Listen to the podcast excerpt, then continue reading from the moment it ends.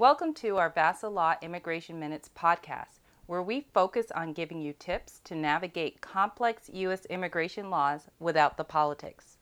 Welcome to Just Wait One U.S. Immigration Minute. The title today of our podcast is Work Visas Available for the Great Resignation, Professionals, and Skilled Workers. Welcome to Qualify.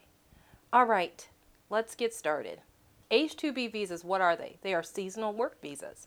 Many of our au pair clients and student visa OPT clients are switching status to H 2B visas due to the lack and need of businesses to employ professional and skilled workers based on the lack of qualified workers due to the great quote unquote resignation during the COVID pandemic.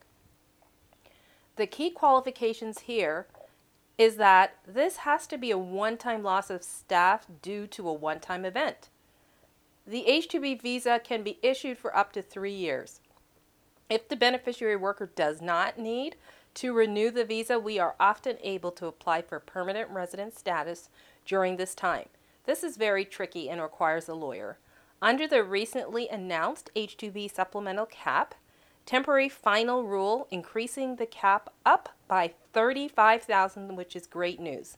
There's two ways and two time periods that are used by the government with this new increase. So, we are able to adjudicate more visas and H2B visas specifically with the increase by the US government.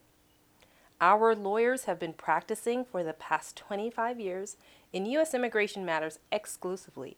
We are members of the American Immigration Lawyers Association, also known as AILA.